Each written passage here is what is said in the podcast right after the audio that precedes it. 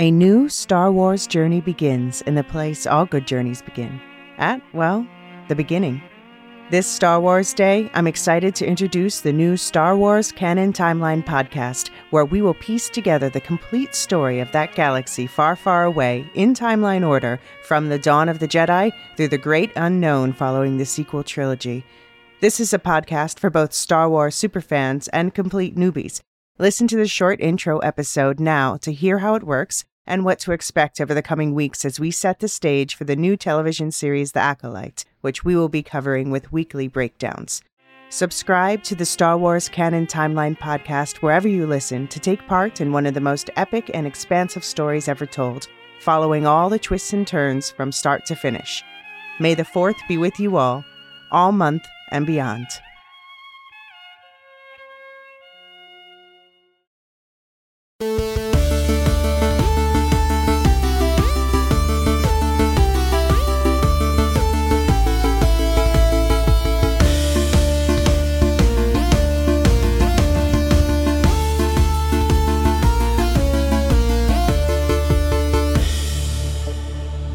Welcome to the Andor podcast. We're the Lorehounds, your guides to a galaxy far, far away. I'm David. I'm John, and this is our podcast on the Star Wars Disney Plus show Andor, Season 1, Episode 11, Daughter of Ferrix. In this podcast, we'll be talking about our overall thoughts about the episode and reviewing some open questions before moving into a scene by scene breakdown and then some listener feedback.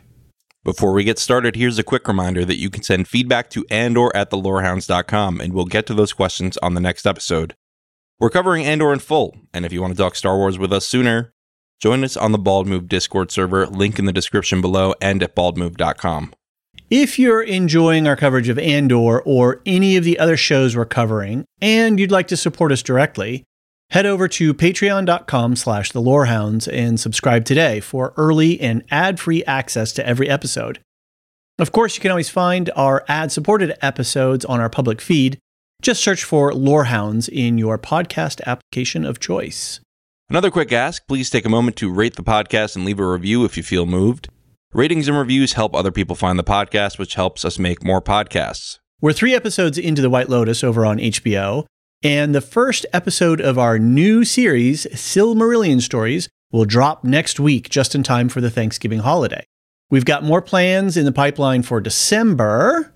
Yeah, we're going to be doing an episode of Tales of the Jedi. We're going to be doing another Silmarillion story, of course, our monthly second breakfast, and a an interview with the author of Origins of the Wheel of Time, a new book about the Wheel of Time series. That was a really cool interview. I can't wait till we drop that. It was super cool. That guy was fascinating. Yeah, I hope we can have him on some more in the future. Yep. All right, David. Why don't we get to our overall thoughts on episode 11? What'd you think? Well, um, for a setup episode, it had a lot going for it. We obviously needed to sort of reset from that very emotional high last episode. And we know that 12 is just going to be a banger. Like, if we can trust all 10, 11 prior to this, we just we know that 12 is going to be something hot. Yeah. And so I thought it was nice to have a little little bit slower pace, reset things a little bit for 11. So I feel really good about this episode. There's a lot that I enjoyed in it.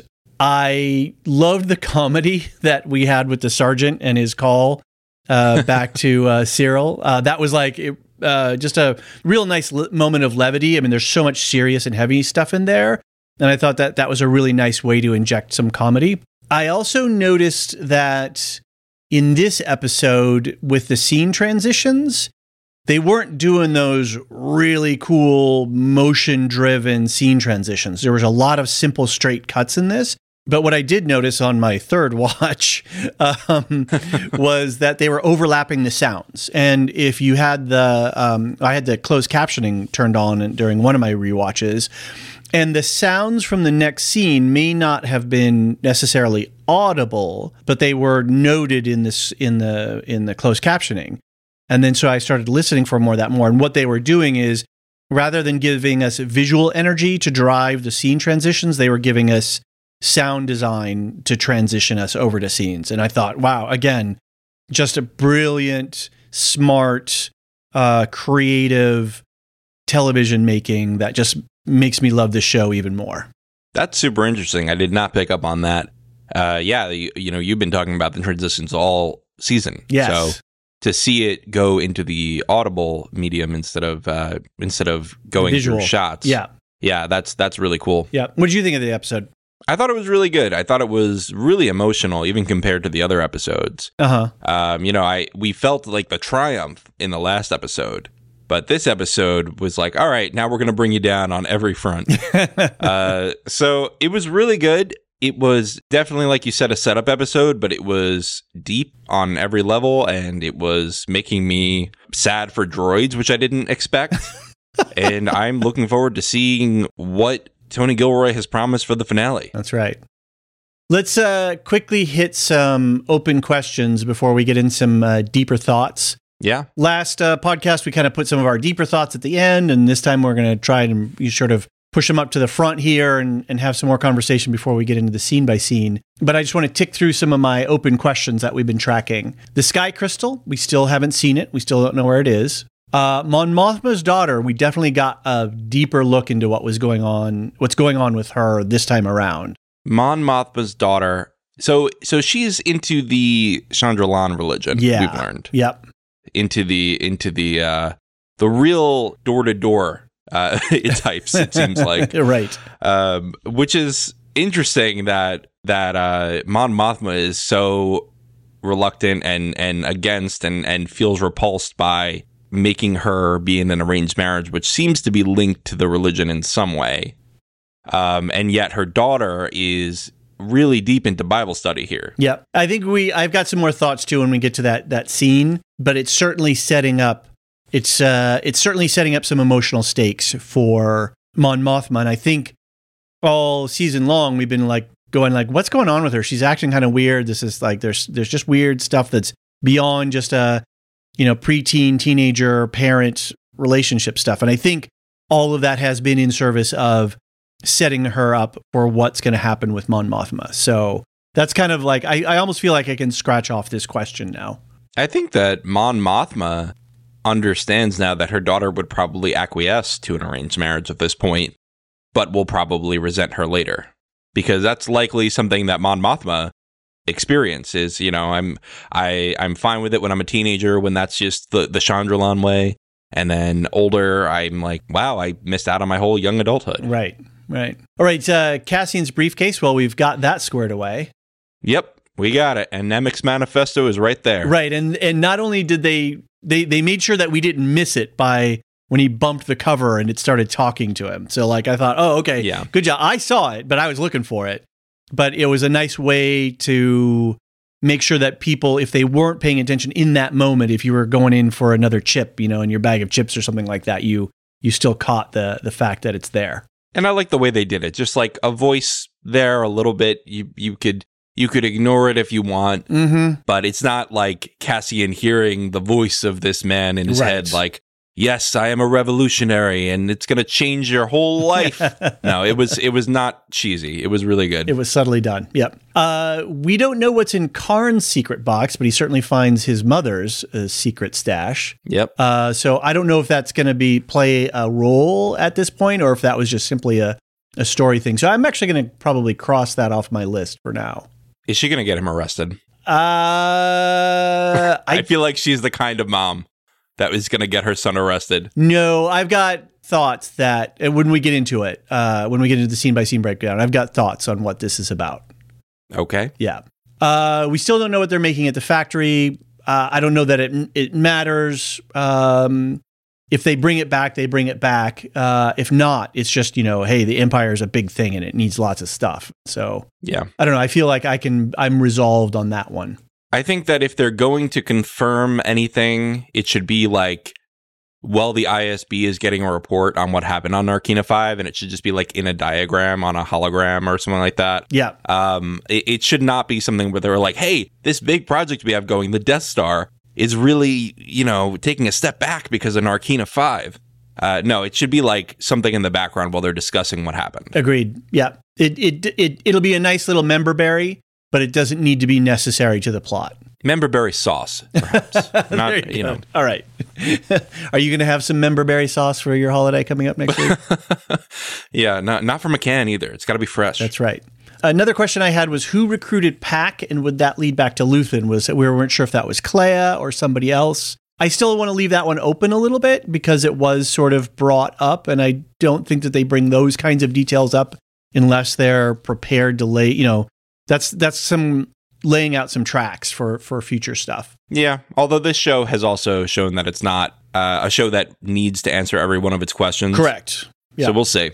We'll see. And then I think this vow that uh, Mon Mothma Lani made also falls into that category of, oh, but it'll be nice to know, or it might come up later. It's, but again, just the fact that we know that they're these people are committed and have sworn some sort of vow, it just goes to the the seriousness and to the the characters' uh, engagement with with rebellion itself. Yeah, I think that Cassian's going to end up taking the vow at some point, maybe at the end of the season. I don't know. That'll be interesting. That'll be interesting. Um, And we still don't know where Blevin is. He's in a cage. Blevin's somewhere. gone. He's gone. He's gone. He would have been sent to Narkina 5. Maybe he showed up to Narkina 5 and he, the guards are like, oh no. All right, John. So with those uh, sort of open questions out of the way, I had some some deeper thoughts that sort of wrestling with and thinking about, and wanted to to have a conversation with you about. Is this show ultimately just good Star Wars, or does this really rank in the all time greats of TV shows ever?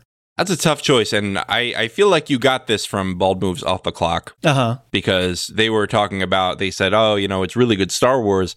Not sure if it goes up there with Mad Men, Right. you know? Yeah, and go check out uh, Jim and Aaron's coverage. Uh, well, you've got to be a Patreon member to get there off the clock. Uh, but yeah, check that out if you're a Patreon. They're Patreon, to be clear. Yeah, they're Patreon. Correct. Yeah, so I I think it's the best Star Wars show that I've seen. Uh huh. Again, I did not watch Mandalorian. I can tell you it was better than Mandalorian. Okay. I enjoyed Mandalorian. Yeah, and I love Star Wars Rebels. I've been watching that a lot. So I you know, I like Star Wars TV. You only watch Star Wars now. Yeah, I only watch Star Wars now, but anyway, I, I think it's probably the best Star Wars show I've ever seen. Is it one of the best shows ever? They got to finish it for me to make that determination. Okay. you know, it's it's like Breaking Bad wouldn't have been one of the best shows ever if it was season one only. Right. I mean, the way it's tracking for me is it, it absolutely is going to go into the, the top 10 of all time TV shows ever. Wow, Just because it is brave hot enough. take here. Oh, very. As, as hot as uh, Luthen's uh, forced lightsaber things coming out of his side of his ship there. um, the fact that this show is brave enough to make a lot of the choices that it's making and that it's clearly written by very confident writers and being helmed by a very confident showrunner that they can pull these things off and they really understand their craft and when you see a master craftsman at work and what they produce, this show to me rises to that level. And I think they're going to, you know, I, I would trust that they're going to land 12. And if we never got another, you know, second series of this, like this has been, this has blown my socks off. This has just really satisfied me as a TV viewer on that level that very few shows have. I think recently things that have like really hit me in this same sort of target zone. Stuff like um, Queen's Gambit or Station Eleven or Pachinko was really good. This I got the same sort of uh, feels from that as not in terms of genre feels, but as in terms of wow, this is really a well crafted show. So yeah, for me, it's tracking as an as an all time great. Wow, that is a full throated endorsement. Absolutely. You know, I think that the biggest thing with this story is that Tony Gilroy had a story that he wanted to tell, and he wasn't just about Uh-huh. calling back to different Star Wars, and he wasn't just about fitting in with the canon. He had other people help him fit in with the universe, and Right. he had a lot of great, really talented production designers, you know, putting together this world of Ferrix, putting together Narkina 5, etc. But really, what Tony Gilroy was doing was I have a story I want to tell. Sure, put it in your universe, but the story is about the characters and the drama. And we need more of that. We need more people who are less concerned with adherence to an established canon than they are telling a good story. I absolutely agree with that assessment, and I'll take it a step further. And I really want to make this point quite strongly, and I'm, I'm happy to be a little bit vocal about it. Um, good thing is a podcast. um, this show is doing the work, right? It's it's laying down track from season one that's going to pay off. I mean, sorry, in episode one that's going to pay off in episode twelve. Right. It is not taking the cheap way out on things. Like, oh yeah, you know, Syril and Dedra are going to team up to chase down Cassian and Marva's gonna like sneak into the secret tunnel under the Empire's headquarters and set off a bomb. They're not doing those simple, cheap things. They're making the difficult choices and they're creating a, a, a they're seriously, I think they're recontextualizing the entire franchise in this. Yeah. And what happens on Kenari is as absolutely necessary as any L other that was like episodes 1, 2 and 3 what happened there like you know some people were like oh do we did we really need that what is this really telling us it's like what it's telling us is that andor who is a survivor and a person who is deeply affected by what the empire is doing in the in the old republic before that what what's happened to him to create him into becoming just this person who's just driven by su- survival and who doesn't care and then he goes through all the things that he's been going through during this season that they're showing us why the rebellion is inevitable. That it's not just an intellectual exercise of light versus dark, right? It's like, oh, this is a story of good guys and bad guys and pew pew and like, hey, good guys win and they get a medal. Like every step that Cassian is taking and every encounter that he's had in this, he's a guy who doesn't care. Nemik tells him, like, you sleep like a baby because you don't care about anything. And yet, through the course of this season, we've actually seen him become somebody who does care. Right. And when that pays off, because this show took its time and constructed the story very well and did the work, it literally, I think, is going to recontextualize the entire franchise of what the rebellion is about and what this struggle is. about. You know, we've talked about, oh, the Empire. Oh, yeah, a bunch of, you know, bunch of mooks who can't shoot straight and you know they hit the you know they can't hit the side of the you know of a of, of a hangar a death star hangar wall mm-hmm. right? If they're aiming at it. No, no. Now we have very serious people who are very evil, and we really understand the depth of their evil. And we look at the worlds that they've consumed and the lives that they have destroyed, and the the damage that they're doing in pursuit of whatever they're in pursuit of.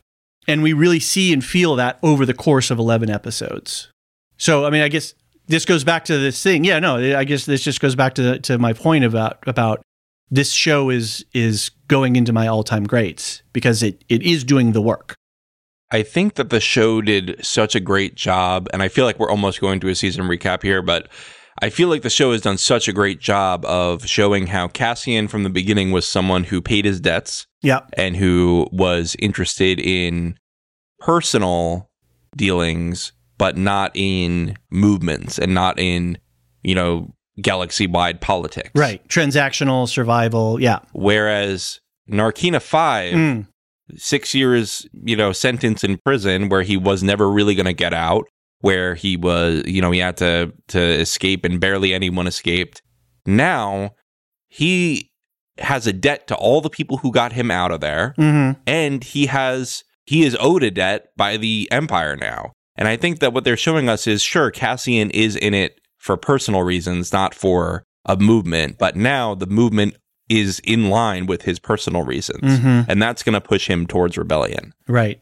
It's interesting. I, that's a it's a really interesting way to frame it. Is and, and Melshi says as much to him. You know, did are, are what if we are the only two that made it out? Right. The Empire made it personal for Cassian. I'm getting chills just thinking about how that la- that line is landing differently for me now that you just said what you said, which is, whoa, what if we, what if that is the case? What do we owe those guys? What do you owe Kino? Yeah. What if he didn't get out? Yeah. And when Kino says, when he, when Kino looks at him and repeats that same line over the microphone, I think up until that moment, I don't think Cassian was thinking about anything but survival still. But when Kino said those lines, I think something changed in Cassian. I think he actually saw himself for more than what he was as just a hey, I'm just a guy who's trying to survive. I'm just like Skeen, right? Just trying to crawl my way out of the pit and just I'll crawl over whoever I need to. I think in that moment he really had that I don't want to call it an awakening because this isn't like, oh, I opened my eyes and now I'm awake.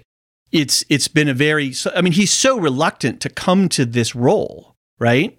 Right. Which is brilliant storytelling because they're making us, you know, they're really making us work for it with him. You know, I want to say two things about that. First of all, the reluctant leader is one of the best tropes in any fiction, and Uh-huh. anyone writing a story should consider it because it, it literally goes back to like biblical writings, like Moses being a reluctant leader. Yeah. Uh, you know, you know, this is something that has been part of the human canon for thousands of years, and it's a very powerful arc uh, showing somebody who is a reluctant leader being the best kind of leader. But also, I don't think that Cassian had an epiphany. No. I think that No. Cassian. I think that what we're being shown in the show is that Cassian needs to be slowly pushed by slight after slight after slight Yep. after after meaningful interaction after meaningful interaction into this role. He's being molded. He's not being switched on. Right. And that's why I'm saying that this show is doing the work of that, right? And it's doing it the hard way and it's doing it in the way that is not cheap one hour, you know, 48 minutes, you know, of, of entertainment. But it's actually taking 12 episodes. I don't know how many total, what's the, the total minutes on, on the season one. Cause he's just hard boiled. He's survivalist, right? He's just like, I came off of Kenari. I got my mom and I'm just trying to I'm just trying to survive. And now now suddenly he realizes that his survival doesn't matter what he does or doesn't do. They're going to sweep him up. He's in this. And if not him, who? Right. All right.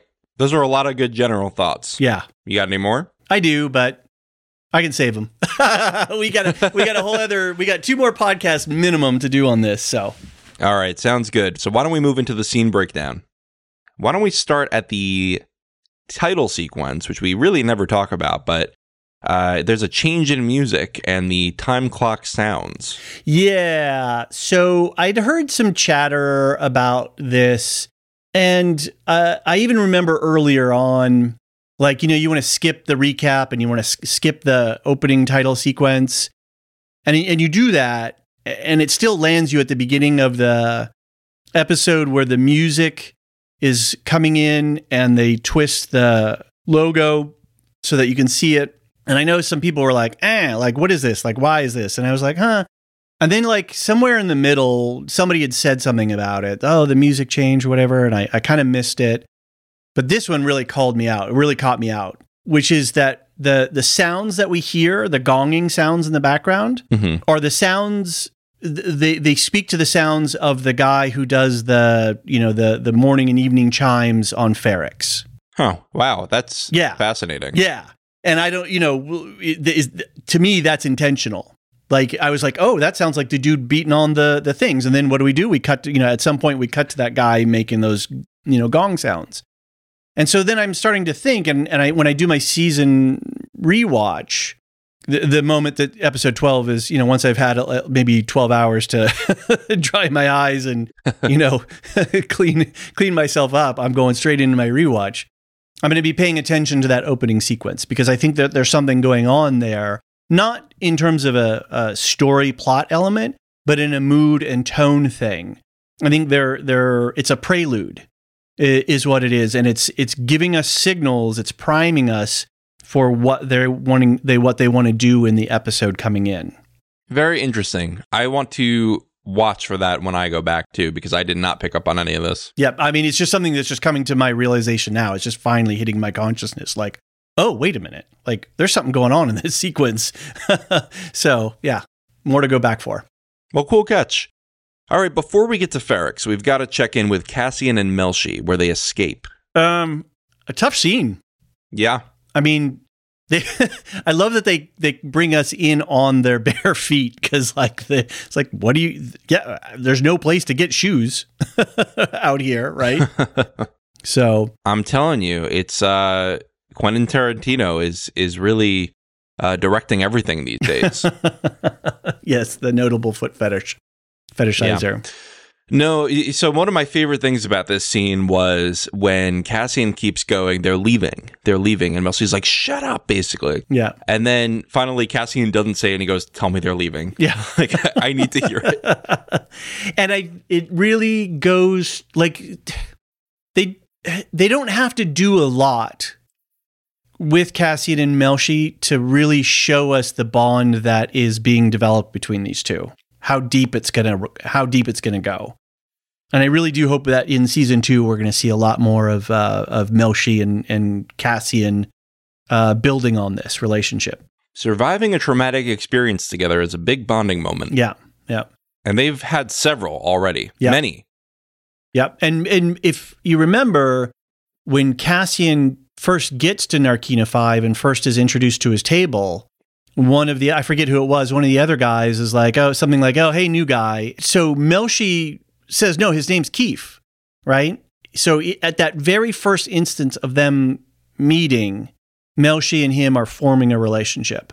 And Melshi does that by respecting Cassian by saying, "No, his name is Keef." Right. That's really interesting. And this whole scene was really brutal in a way that we weren't even sure we were going to get at all because you and I last episode were saying, well, it doesn't really matter if they even show how they get off. Yeah. But I'm really glad that they did because Yeah. it was a really good way to build up this relationship. I'm kind of curious where Melshi is going now because how do they link up again for Rogue One? Yeah. Well, we've got a whole 12 episodes in season 2 for us to get more into their relationship. Yeah. Did you notice too just the the the wasteland nature of this? I thought that was really nice. Just another planet that it, very similar to um, Cassian's home of Kenari. Same giant sort of quarry stuff. And it's pretty clear by the end of the episode that it's because of the Imperials. It wasn't, Yeah, uh, you know, an unlivable place before them. exactly. So next up, we're back on Ferrix, and you know, to tie into your intro music, unfortunately, Marva has passed. So there's a lot to talk about in this scene, but my number one issue is who was the disrespectful mother effer who used B2 as a side table to put their cup of tea down on? I want names. you do not disrespect my boy B like that. Mm. no good. Not good. No good. I'm sorry. I just had to get that off my chest. No, it's all right. Listen, we're rated explicit. You do what you want. Um, yeah, no, it was it was pretty rude there. Uh, I, I mean, this is the droid I've cared the most about Mm-hmm. forever in Star Wars. I mean, I, I don't think we've ever had this emotional of a time with a droid. I mean, they try to make us feel for C3PO and R2D2. And, you know, there's times where there's like a little bit of a heart wrenching moment, especially they, they really tried that hard in the sequel trilogy. But this is the deepest ever that they've gone with the droid's emotions. Well, even when a droid is dying, right?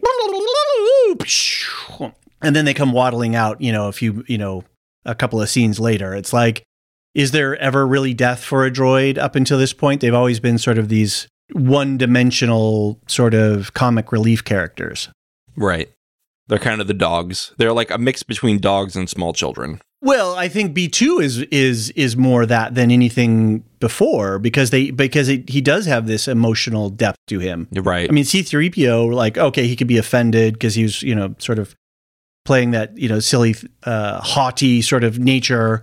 And yeah, R2D2, I, well, and R2D2 didn't speak except in bleeps and bloops. So yeah.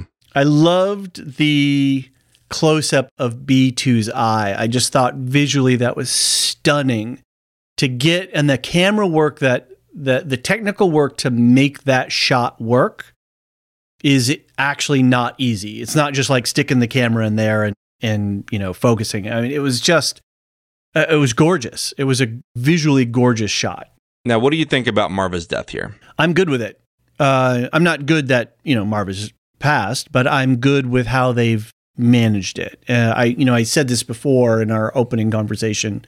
This show is not a show that's taking the cheap way out on things, and to have, I mean, this is what happens, right? We know we lose our parents in this way, we lose our family members in these ways, and they just die, and that's just what it is. And even as Cinta says, you know, you know, it happens. Um, and rather than giving us some cheap thrills out of it or giving her some sort of heroic death, and we're like, oh, yay, Marva, right? No, they just gave us something that was very real and very authentic. Um, and I think is going to have enormous repercussions for Cassian. This was, first of all, really surprising to me Uh huh. because I thought that something was going on with Marva hiding her pills. Right. I actually thought that she was not dead, but maybe like overdosed or something, Uh-huh. but not dead. Uh, and you know something with funny Star Wars medicine that it, it lets her like appear dead or something like that. Until I saw the body, and then I was like, all right, I don't think Brasso is fooled by this. You know, I think that she's definitely dead. I think it would be cheap if she came back now. Yeah. And I thought that having it Daughter of Ferrix was a great way to title the episode and sort of signal like, yeah, this is the real thing. Yep. So I again I agree with you that they did their, her death really respectfully. It was kind of surprising to see it off screen, but once I was in on it, I thought that they did a really good job. I, I think this goes to, I, and I heard some other people talk about this, like, oh, you know, I don't see the body, so I mean, we did see a shrouded body go out, but you know, you know, I didn't see her die, so I don't believe it. And that's because we've been so cheapened and so trained to to to buy the cheap plot tricks. Here's some cotton candy. It's like, no, no, no, no, no, no, no. This is a proper, proper story. Re- things happen to people, and people just die. I mean, people just it just happens, and they were giving us the signals of it, right? You know, with her wheezing and and the medication stuff, and so now I've got something I want to talk about with Cassie and and and related to to Marva's passing when we get to the end. But I think it's consequential. I think it's monumental, in fact. And the fact that they didn't do a cheap plot trick on it is going to pay off even more so when we get into episode 12. So they're taking her where? Are they taking her to a crematorium? It sounds like. Yeah, we get that later that she's going to get uh, made into a brick. Hmm.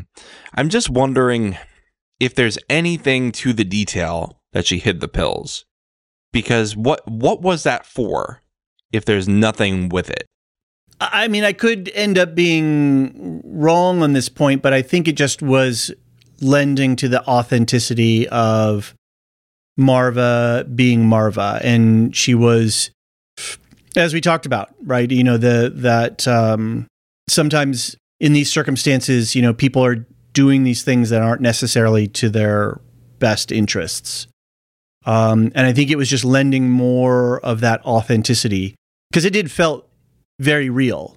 uh, The way that she was getting sicker and the things that she wasn't doing to take care of herself that felt very real and authentic. And I think it was, at least in my mind, up in, until they tell me otherwise, I'm I'm just taking it as as more of uh, the fact that she uh, that they're playing it straight, right? You know, it's just it just felt very off when I compare it to how she was talking to Cassie and like, no, I'm just getting ready to be in the rebellion. Like, Right. I, it just seemed like kind of out of place, but I don't know. Maybe there is something with it. Maybe there isn't. I'm fine either way. But The whole thing's gonna yeah, pay yeah, yeah, yeah. Oh, yeah. I mean, the next time clearly is going to be centered on Ferrix, which Mhm. is going to be re- very cool. Yep. Okay, so next we have more on Ferrix, watching the Watcher, Cinta, and the Imperials. So uh, Cinta's got a job. She does. and we uh, we definitely have a uh, an ID on this guy now because we saw him. They teased us with his identity last episode, and I, I didn't quite recognize him when we first saw him. But now I'm it's he's clearly one of uh, Dedra's uh, lackeys, and he's just dressed up. The Dedra dozen. the Dedra doesn't exactly.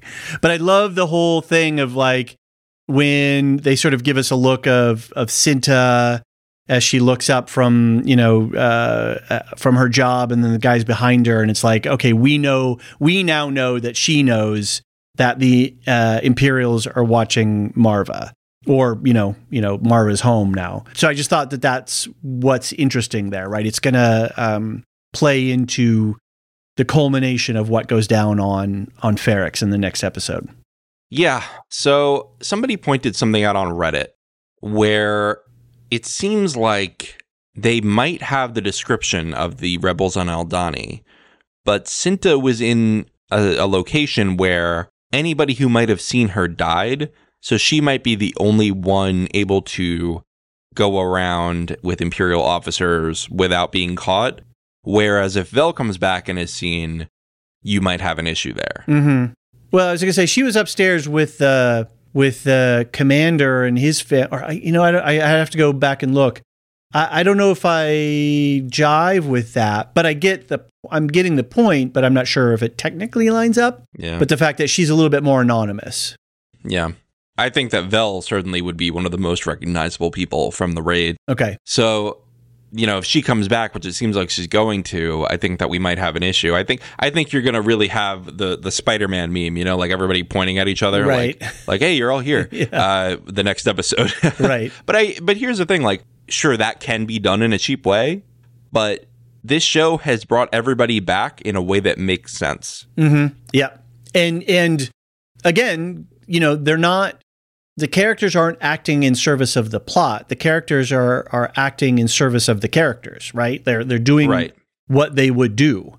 And I think and it feels right that all of this is going down the way that it's going to go down. Yeah. Okay, so next up, we're back with Cassian and Melshi.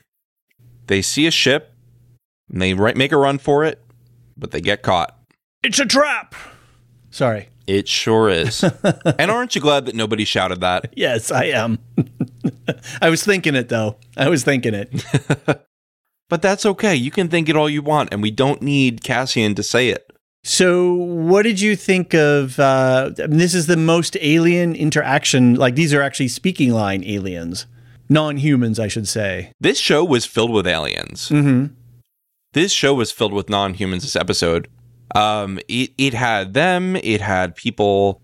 Um, where were the other people? I was just thinking about this this morning. Mm. Oh yeah, it, it had them. It had people in Cassian's hotel room. Uh, it, it, it had a lot more non-humans than we're used to. Right. I was at first a little bit put off by this scene because they set it up so much so that you're like, uh oh, they're caught. And then, like, the one guy's like prosthetic knife thing shoots out, and you're like, oh crap, like, what's going to happen to our heroes? And then they set them free. And then they're taken off in the ship, and I was just like, "Oh, this is a little bit kind of hokey." But the more I'm I'm thinking about it, I, I would say that of all the scenes out of this whole uh, run so far to to eleven episodes, this is the weakest scene for me uh, out of all of it. Mhm. But it still works ultimately because it's showing it's it's telling us and showing us more of the impact of the empire. And that like all the way down even to this you know weird little side planet with a couple of dudes who can't fish anymore like how much dissatisfaction there is out in the galaxy. And I mean, I think the whole point is you can't go and destroy a whole planet with your prison and then expect the locals to help you Yeah. round up prisoners. yeah exactly You know, like Yeah. they have not inspired loyalty. They have not won, you know, to, to steal a phrase, the hearts and minds of the people of Narkina 5. absolutely yeah there's no hearts and mind strategy at all in the empire No, and and you can see that with these guys and yeah, I agree with you. This was a little bit jarring compared to the rest of the show. Um, but it wasn't bad. So, you know, it would have been bad if they said it's a trap. So, if they avoided that, I'm satisfied. Right. Yeah, the, and the accents were a little bit hokey and a little bit silly, but it's like okay, you know, I just kind of I, I I just let that one go for a little bit. Okay, but how cool were the Nets? Yeah, they were very cool. that was very cool uh, little technology there. I liked how that. That seemed like a practical effect too. yeah, well, I I think yeah yeah de- definitely some compositing, but you know, in the way that they cut it uh, was really well done. But yeah, they did definitely got wrapped up in some weird nets. The way that it was like kind of slimy, but still like pushing on them Mhm. was it, it was just it just felt so real. Yeah. Uh, so so I really appreciate the again the production design here. Yep. So back with the ISB, Dedra grants a funeral permit on Ferrix. Yeah. Um, again, some more exposition, like telling us stuff that we need to know about, you know, a procession that's going to happen in front of the Imperial HQ. great uh, info drop there about what happens to somebody on ferrix who's a prominent citizen. Right. Um, and then that plays into some other lines with Brasso and uh, B2 later. Um, so, yeah, it, it was just a very functional scene. Well, two things. It shows that Dedra is thorough in her research of the culture she's oppressing, which is something that you can't say about all of these people. Um, I think that Dedra has a very strong attention to detail. And the other thing is, this was an exposition dump that actually made sense because she's telling a superior officer, like, oh, yeah, this is what they're going to do. And so this is how we monitor it. Right. Well, the juniors were asking, were telling her. And then, Oh, right. Yeah. I'm sorry. yeah, But, you know, she's on top of it. yeah.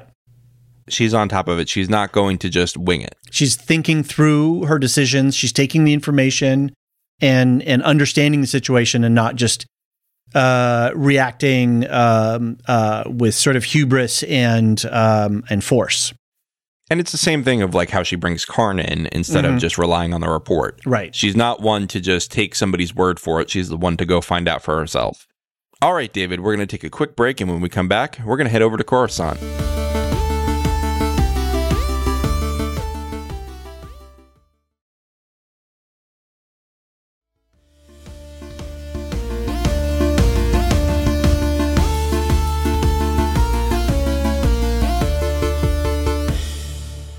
And we're back on the Imperial ruling planet of Coruscant, where Kleya and Vel verbally spar.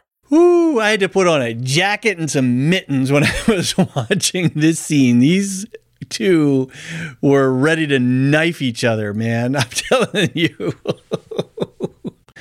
Yeah. And you could see both of their points, right? Absolutely. I think that Kleya and her boss, Luthen, have often forgotten about the human element Mhm. and that you have to treat people as humans if you want them to believe in you Mhm. and believe in the cause. Um, in, in a way that the Empire has also done that. And you see the same effect with the, the two people helping Cassian and Melshi. And then you see also that Kleya is under so much stress that she doesn't even have the emotional energy to deal with Vel. Right. She's like, You are just the latest in a series of panicked faces. Great line. I don't remember how she phrased it exactly, but th- that's the vibe is is you know you are one of a million problems of the same kind and i just don't have time for you And Kleya was like, "Bitch, please!" like, you're what you Aldhani? You brought him Aldhani? it was I loved, and Kleya, you could see her collecting herself, and then she used that moment to pivot away and to walk over to one of the other art pieces as if she's you know she's playing still the game of you know shopkeeper and customer. Just excellent, excellent blocking, excellent delivery. Uh, the acting on this is just phenomenal. yeah it was it was tough to watch a little bit it was it was really uncomfortable but again really I, I could see the motivations of both characters i don't think either one is fully right i think that they both have to give a little something Mhm. But And Kleya you know, does uh, ultimately, uh, right? She says, "I'll tell him who it's from, the information's from. I'll make sure he gets the message," um, which seems to Right. satisfy Vel because I don't think Vel was not going to take no for an answer, and and she she got the answer. She got an answer that she could be satisfied with.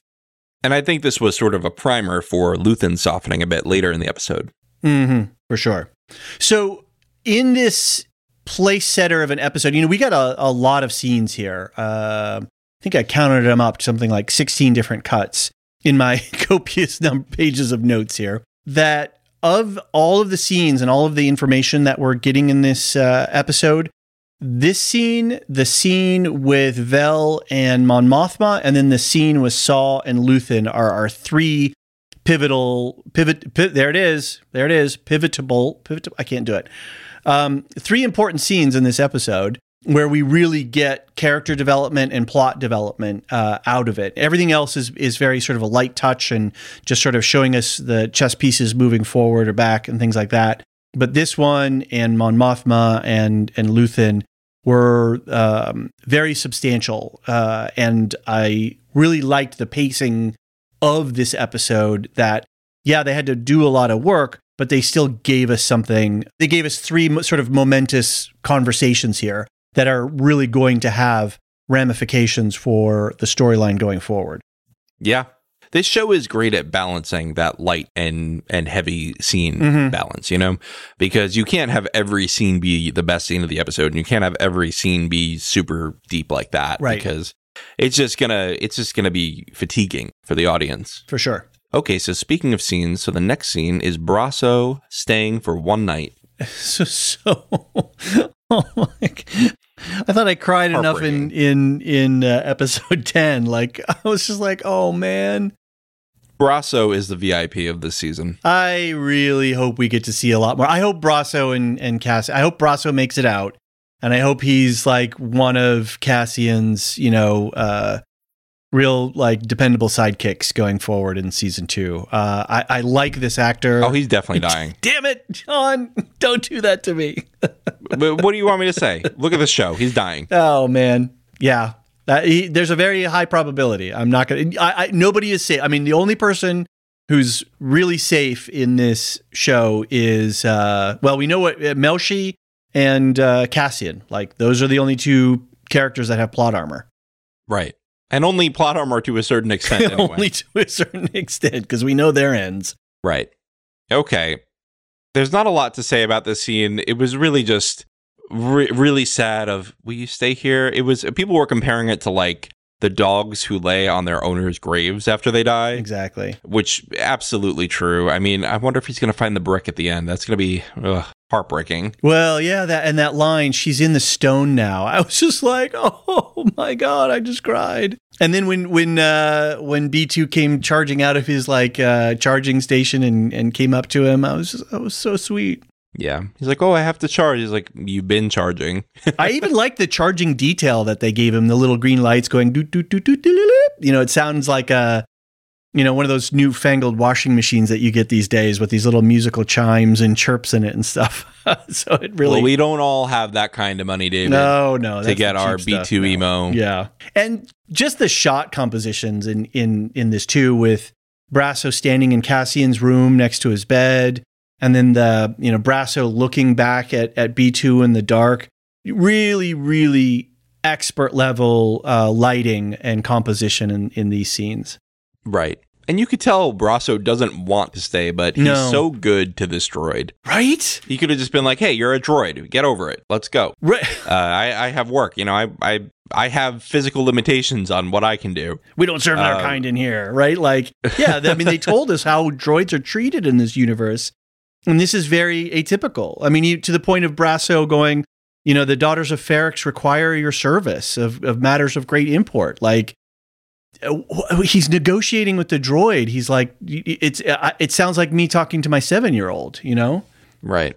Really interesting. Again, he's the combination between a small child and a family dog. Yep. In in his personality, Yep. um, a family dog who can talk. So next, we're still on Ferrix, but Bix is being questioned again. Oof. Oof.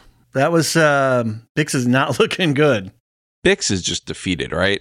So I have a question that this will be interesting to see what happens in 12. It's it was a question that was just hanging there for me when when uh, Bix was first being interrogated uh, by Dedra. If Cassian ever finds out what they did to Bix, like what is that going to do to Cassian? How is he going to react to that? Well, I don't think that Cassian has been a very vengeful person from the beginning. No. he's been very calculating. He's like, I think if if we're being realistic about it, he'd probably say, "Who did this to you? Her? Well, she'll probably do it to somebody else." Boom. Well, that'll be. I think that'll be interesting to see if whether we get an if if Cassian has an emotional response from this because his the emotional response to his mother's passing was pretty bottled up. yeah, I mean, it was all over his face, though. Oh, I yeah. mean, I, I think that he just first of all, I don't even know if Melshi knows his real name at this point. Did he say it? Ah, interesting. No, I don't think he has.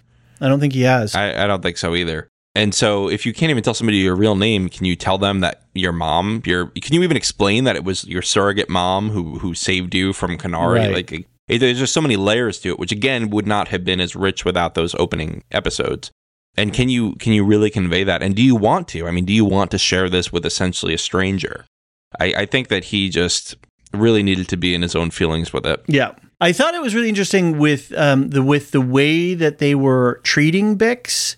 Like when the bald headed officer comes to get her, he says, Bix, care to join me?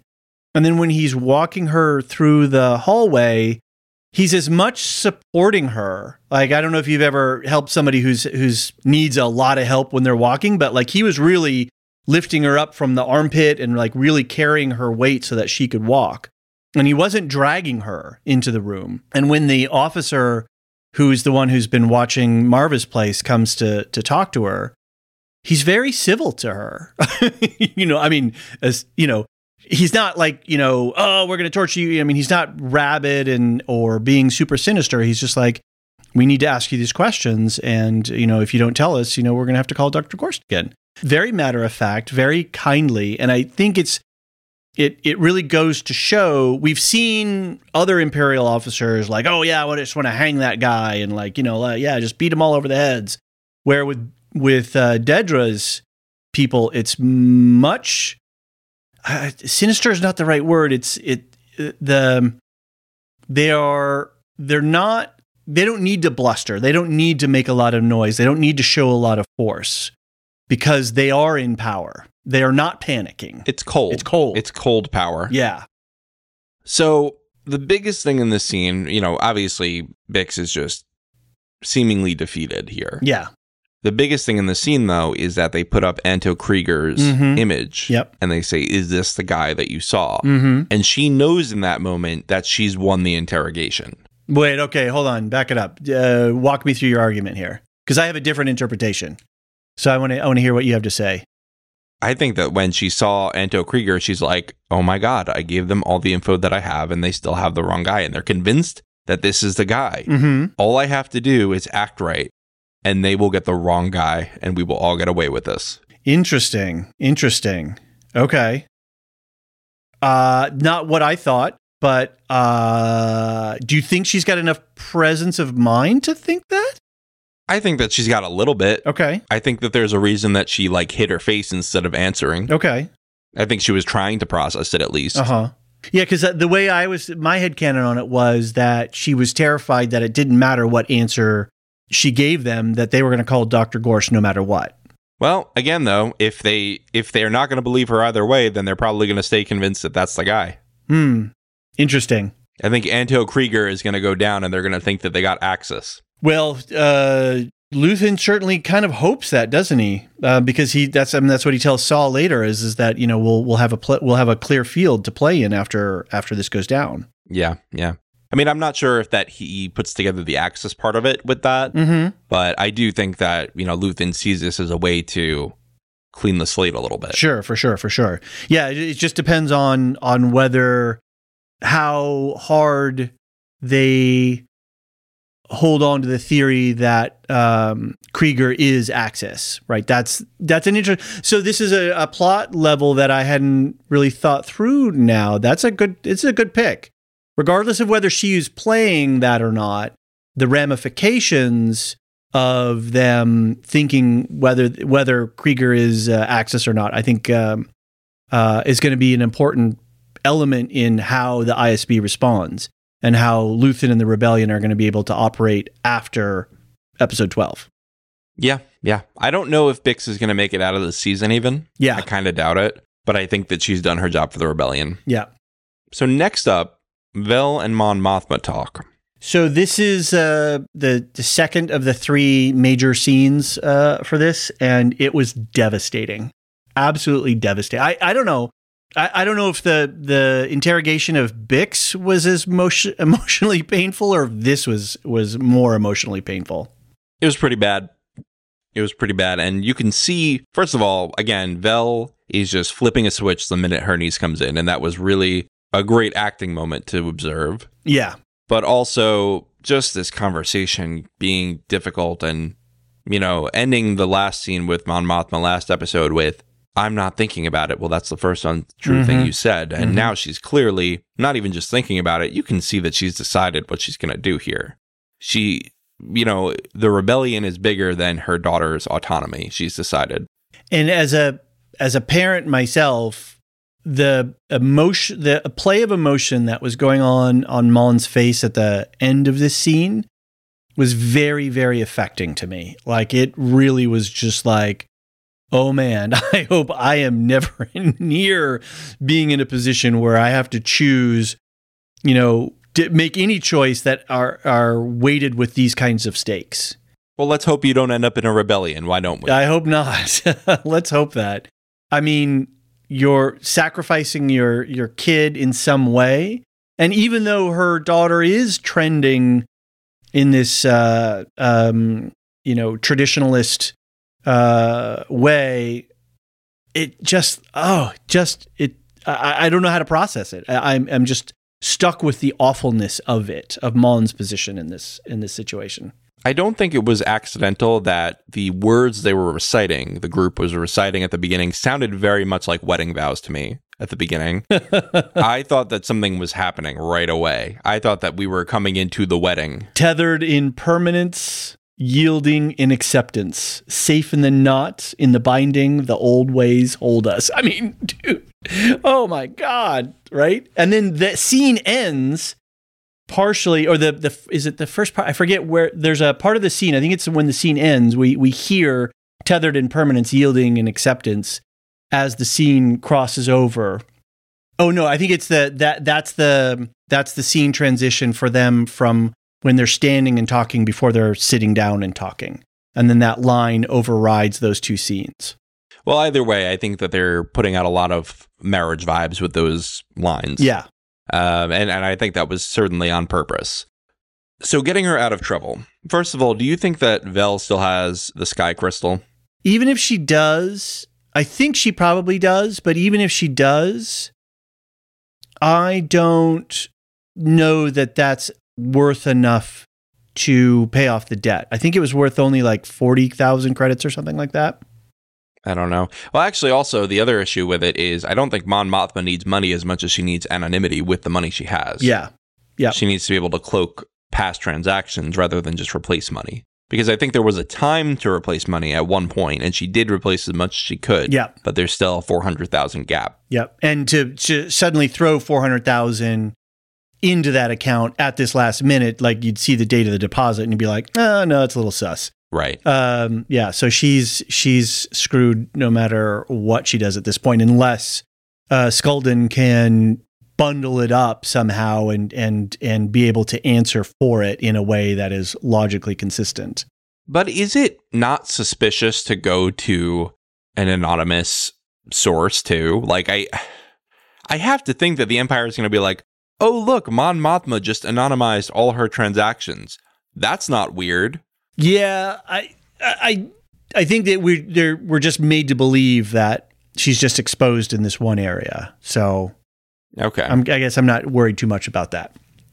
all right. All right. That's that's one sticking point for me, but Okay. I I think that overall this plotline is very compelling. And I love, I love, love, love this relationship between Mon Mothma and Vel. I love their vibe, and I love the actors together, and I love the the characterizations and and the story that they have, and and making it um, that Mon Mothma has this one relationship where she can talk truth to, right? Because she's living this double life. And then and Vel, you know, is in it with her, but also has her own sort of double life that she's got to live. But they have together this not only familial bond, but this rebellious bond together. I, I, it's a great, it's a great setup, and I'm, I, I really appreciate having it in the storyline.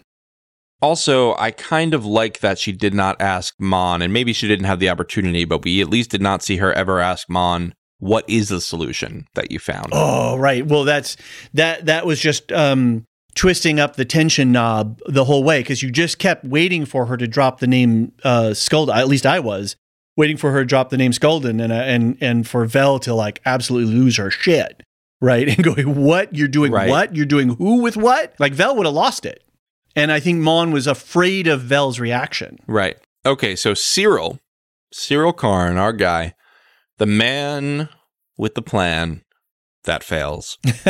he receives a call in the middle of the night. This is a pretty funny scene. This was very much like uh, the old skit, uh, Who's on First? Yeah, it was pretty funny. This whole like, what? I can't hear you. It reminded me. You ever watch The Office where Jim is like, all you have to do, and then you'll be safe. yeah, it's a it's a it's a classic comedy trope of of yeah of miscommunication.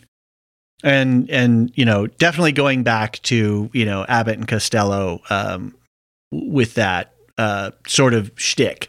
So yeah, I really I really enjoyed it. I really liked having the sergeant back there. I don't think we're going to get him anymore, but uh, I thought it was a, a brilliant uh, use of a of a old character, and then like how are we going to get Syril to go to Ferrix? Right, he's got to have you know some vital piece of information, and who better to deliver it but the but the sergeant. Right. Yeah. No, I, I think he was a fun character. That's exactly how much more I want of him. I don't want him to be recurring comedy bit, but uh, that was a lot of fun, and and it was a great way to to show Karn just like hair tousled in the middle of the night, just like red eyed, like give me the Andor details. Come on, man. Yeah. I needs more Cassian.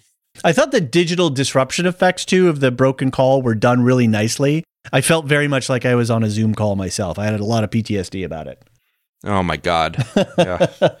the age of virtual meetings, such as we are in right now. Yep. So this line, the mystery of your former triumphs has been vanquished. what is his mother talking about there? I think that she was basically saying like, "Oh, you worked with idiots, and so the way that you failed is now illuminated for me." Oh, very good. I like that interpretation. I like that one a lot. Yeah. Yeah. yeah, yeah. Oh no, I get it now. I get it now, Carney. Yeah. Yeah. This this idiot that you're talking to in the middle of the night. Yeah, it's a good interpretation.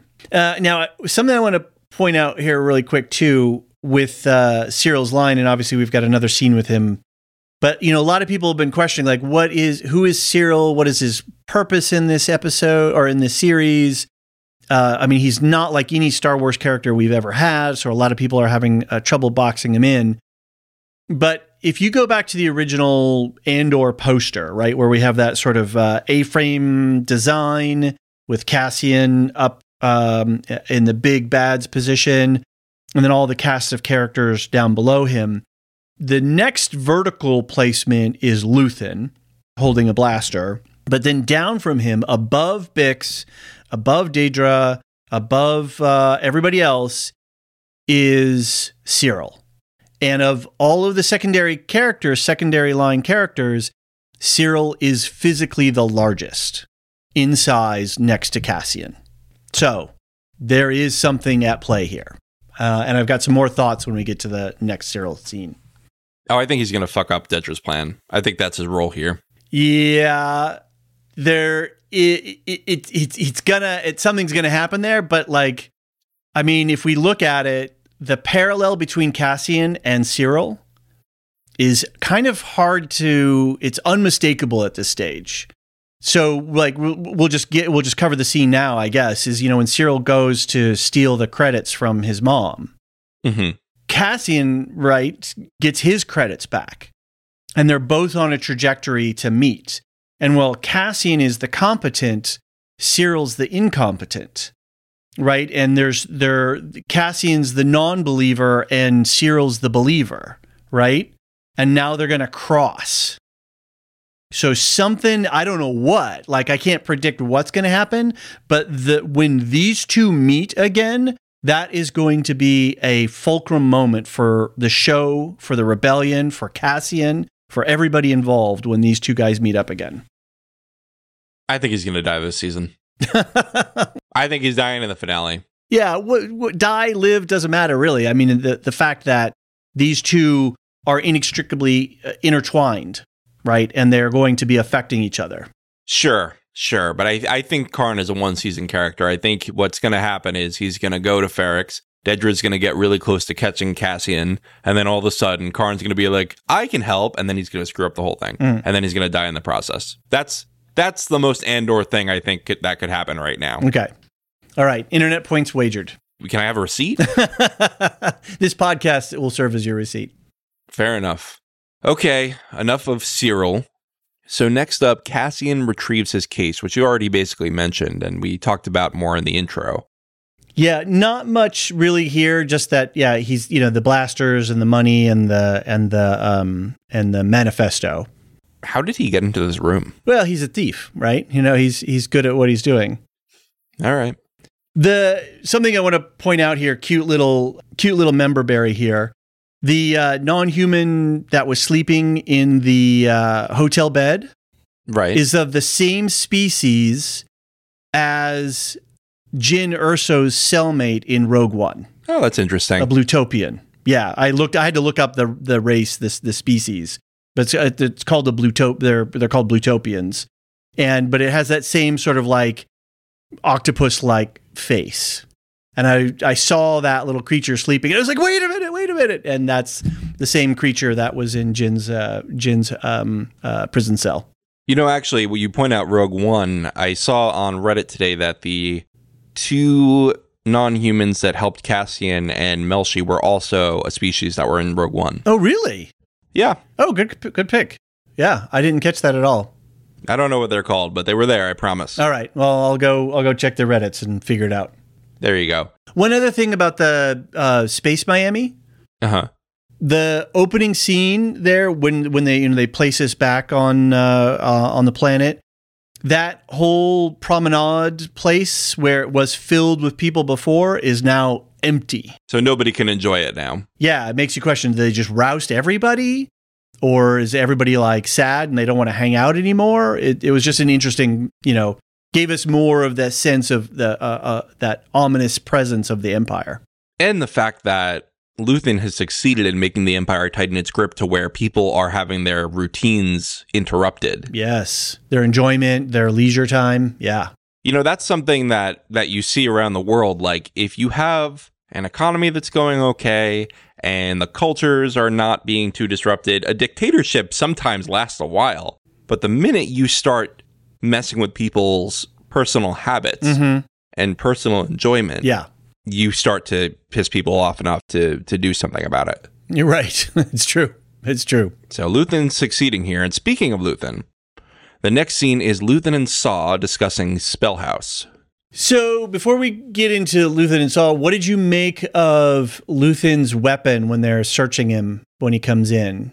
Well, it was definitely the cane that he had Okay. earlier on. It was okay. You look at you look at that, it's definitely the cane. okay. But is the cane also something else? I mean, there's been weird shaped lightsabers before. Yeah. One of the lightsabers in in Rebels is like part gun, part lightsaber. So I, I don't think it excludes the possibility. So yeah, that this begs that whole question of, of are, are we going to have a force user show up in a force sensitive person, a force user show up at all in this show? And I know there's been a, we had some chatter in our Discord about this. I'm sure there's lots of conversation happening elsewhere about this. Do you want a force user in the show? I was thinking about that today and I could understand and go with it if if it is revealed that Luthen has some way with the Force. I won't be disappointed, but I tell you that I will be happier if Luthen is just a man. If Luthen is just a normal human being with no extra powers, because that means he's that dangerous Mm-hmm. right? He's that kind of son of a bitch who is so cold and so calculating and so exacting and so deadly that, you know, that to me is more exciting and interesting than having somebody with magic powers. Counterpoint. Yes. Luthen, if he is a force sensitive person and neither Jedi nor Sith, Mm-hmm. is the answer to the Last Jedi's problem. Now, if he is this, I think you were talking about this on our Discord today, sort of a gray, a gray cloak type person. I don't want him to be a Jedi. Yeah. I don't want him to be a Sith. I want him to be someone who can use a lightsaber, can Mhm. use the Force, Uh huh. But is making his own decisions and maybe pulls a little bit of light, a little bit of dark, Mm-hmm. but doesn't need to follow any doctrine. I am I would be down for that as well. I would definitely be down for that as well. So if Luthen is this new type of force user, I mean like other than Donnie Yen as as Chirrut Imwe in Rogue One, who was one with the Force, um, but didn't you know levitate things and choke people and you know throw his his stuff, but he used it obviously in a Force sensitive way. Uh, I, and I haven't watched all of the the animated series, so I don't know what else, or or read you know books, so I don't really know what other potential is out there in the extended works, but at least in terms of the television and, and movies, we haven't seen other force users other than Donnie Yen's character uh, be force sensitive. And I would, if they did bring somebody in, then what your um, your idea, your your hypothesis here, that's one I could buy into. That would be interesting to me. Yeah, like the issue with the force sensitive user plot lines that we've seen recently are that everybody is not just a Jedi, but they're a secret Jedi who's been a Skywalker the whole time, or a Palpatine, or has been, you know, trained by Obi Wan Kenobi and was actually Anakin's summer camp buddy. And it's just like everything is so cute about it. Right, You know, it's yeah. just so convenient and and member berry heavy, and it's just it's just cheap and like giving me like like the Hobbit movies didn't have an issue with having magic in them. They had an issue with the writing. You can you don't need to get rid of a magic system to fix the writing in a universe. Mm-hmm. And so I, I want to see Jedi storylines, Force storylines evolve to a way that where they live up to the promise that I saw in The Last Jedi because I've talked about I liked The Last Jedi movie when it came out. Uh huh. I thought that, you know, the way that uh, The Rise of Skywalker turned out kind of soured me on the whole trilogy there, but the way The Last Jedi opened up the whole like, hey, maybe it's not good to only be, you know, religiously tied to the light side of the force. Maybe we do need to have choice in the world and have a morally gray outlook, you know? And if we had more interesting stories like that, I would want more of that and I would be fine with having Jedi in them. Again, I think it would go to that question of, of it would be recontextualizing the entire franchise because we have, I mean, and Jedi's a, a, rel- a religious order, it's a, a philosophy, Right. It's a it's a way of life, uh, sort of a monastic way of life. And if we have somebody like Luthen who has laid waste to his own internal humanity, and then as he says, you know that he's that you know he yearns to be a savior against injustice without calculating the cost that he's condemned to use the tools of his of of my enemy to defeat them right that is not jedi and that is not sith Right. Very interesting. I can't wait to see whether he is or not. And listen, I'm fine if he's not. He does not need to be. Yeah. But I'm saying it will not kill the show for me if he's a Jedi. Right. But not even a Jedi, but if he if he ha- if he pulls out a lightsaber, that's going to be interesting to me. That's not going to be a show killer for me. And if it's just a cane, it's just a cane. Right. You know, maybe he's using kyber crystals in his ship, but he's not a, a Jedi. right i mean if he pulls out a, a a lightsaber and starts wrecking shop like darth vader was wrecking shop at the end of rogue one I, I, i'm at least going to be satisfied to see a cool action scene like that because he certainly did some damage in this episode Yeah. And in the coldest way, but let's get to that later. yeah So again, Luthen and Saw Mm, discuss mm. Spellhaus. So let's discuss their actual conversation here. Woo, let's call it a war baby like It was spicy. come on. Forest Whitaker is like, this guy is just bringing it so. Oh, Yeah, it was really rough and just excellent dialogue all around. Luthen, instead of saying, no, no, you can trust me, says, you can trust me because I can be hurt by you. yeah, Like not not even bullshitting him. right. Just saying, you know, you have dirt on me, which is why you can trust me, which is why I wouldn't give you up the way I'm giving Anto Kreegyr up. And I think it came to a moment there where Luthen had to make the calculations of what do I tell Saw? And once I tell him, I'm in all the way on this decision and this conversation and this decision that has to be made. Because, well, and, and even he even says, I don't know what you're gonna do, right? Like you're you're a chaos monkey. You are you are an X factor. I cannot I don't know how to uh, incorporate you into my equations. And so he has to walk this very narrow path to get Saw to see past his paranoia, right? Because Saw is freaking out, right? He's like, focus, stay with me. You're avoiding the question, right? And he's got to get him to that decision point, which is I am being vulnerable to you and we have to, you know, you have to decide to sacrifice Kreegyr or not. Now, is that cowardly for Luthen to lay that decision on Saw, though? Well, he says, "I didn't want you to. Ha- I didn't want to to ha- have you have to make this decision." But it was he wasn't expecting uh, Saw to say that he was in on the Spellhaus job. He was going there thinking they were just having a regular meeting, and then suddenly, like Saw Gerrera's like, "Hey, I'm in. Let's go." And he's like, "Oh shit, uh, no, I think not." And then, boom, you know, he, they're in it right from that moment forward.